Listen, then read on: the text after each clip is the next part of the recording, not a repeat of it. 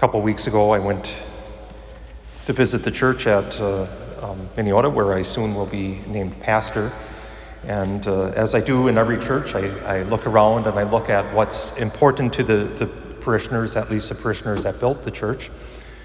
And uh, we can see that in the particular statues they, they have erected or in the stained glass windows. And uh, so, you know, there's very few churches that do not have an image of their patron saint, at least, uh, whether it's a statue or a stained glass window, or maybe it's even a painting. And so, that, like I said, that's very typical that we, we do this in the Catholic Church. We have these images that remind us, and there's something of uh, an ancient understanding of things in that process. Uh, that we would put up these reminders. The Athenians are no different. While they are a little different, instead of putting up statues in stained glass that remind us of God, the one eternal God, they set up shrines of all the gods, all the particular gods. So they had Athena, and they had Zeus, and they had they had Mars, and and uh, or, or um, not Mars. Mars is the Greek or the Roman god. Um, I forget the Ares, uh, the god of war. They they set up all these shrines for the gods. But uh, if you remember Greek myth enough, uh, I've said this before, I know I've said it here before. Uh, if you know Greek myth, you did not want the gods to meddle with you. In fact, we heard that, uh, I think it was on Monday, wasn't it, where we had Barnabas and Paul walked into a town and, and somebody was healed and they started sacrificing. Well, the reason they did that is because Zeus was a mean, terrible god. Every time he entered human, uh, interacted with humans, somebody was either going to end up pregnant or dead. And so, because they had a, that understanding of gods, they set up a shrine to an unknown god. So, if an unknown god, a god that they had not built a shrine to, came into their town, they, they could and, and started causing trouble, they could say, "Oh no, no, no! We've we've been worshiping you. Uh, we just didn't know your name. So, there's your shrine over there." It's kind of funny when you think about it.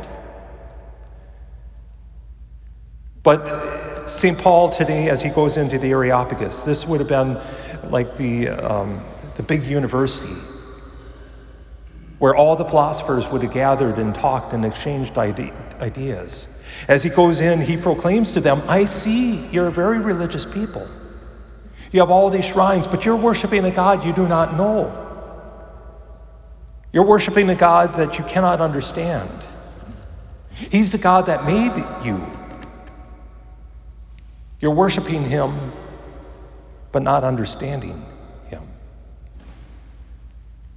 I had a realization this morning that, uh, and it's not, not a novel uh, revelation but, uh, or understanding, but we all have the same God. But we don't all worship the same God. And that's what St. Paul is saying. You, we have the same God. In Him we live and move and have our being. He, uh, where is it? We too are His offspring. We all have the same God, but you're not worshiping the God who created you. You're worshiping all these other gods, false gods. We might even see demonic gods.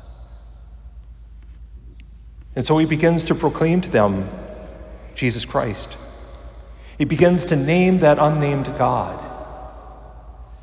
And he says, This is a God that created you. This is a God that has set a time. You in the past have worshiped him out of ignorance, but the time of ignorance is now past. Let me name for you now the one to worship.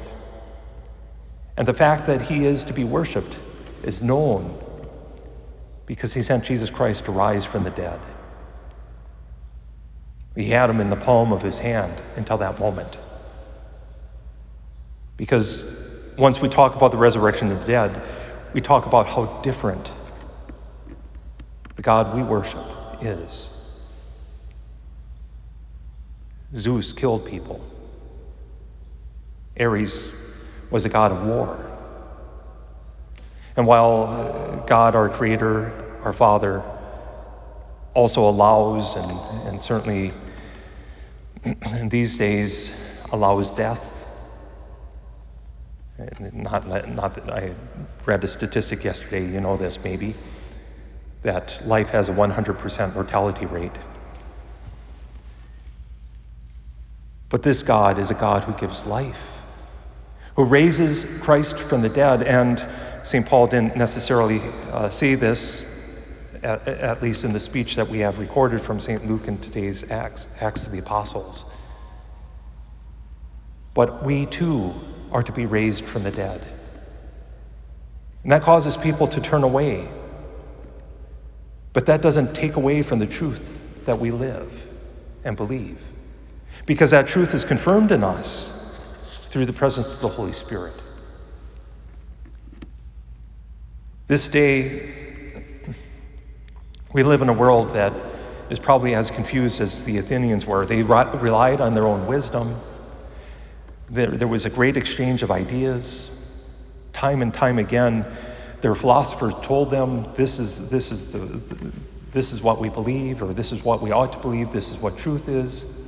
But the more they relied on their own understanding, the less they understood. And they needed St. Paul to name to them the God that we need to worship. Today, as we honor St. Bernardine, perhaps that's the, the, the, greatest gift that he left us as a reminder that we worship somebody we know. We worship Jesus Christ, who reveals God the Father to us, who sends the Holy Spirit to us. And now, some 600 and some years later, we continue to need to have Jesus Christ proclaimed to us. Every feast, every memorial of St. Bernardine, I'm reminded I still have the original somewhere in my, I don't know what box it's in right now, but somewhere. But I have a cousin, my mom's first cousin, who, when I was about 10 years old, gave me a little card that on the front just simply had one word, and it was Jesus. And on the back of the card said, Pray this, pray this. It had a few more words, but those are the words that stuck out to me. That every time we say the name of Jesus, it is in itself a prayer. It means God saves. God saves. Not Dr. Birx or Fauci, not uh, President Trump or Hillary or Biden not Governor Walz, not the best or the worst of politicians, not the best or worst of doctors, not the best or worst of even priests, bishops, but Jesus. So let us this day proclaim the name of Jesus as he's named for us.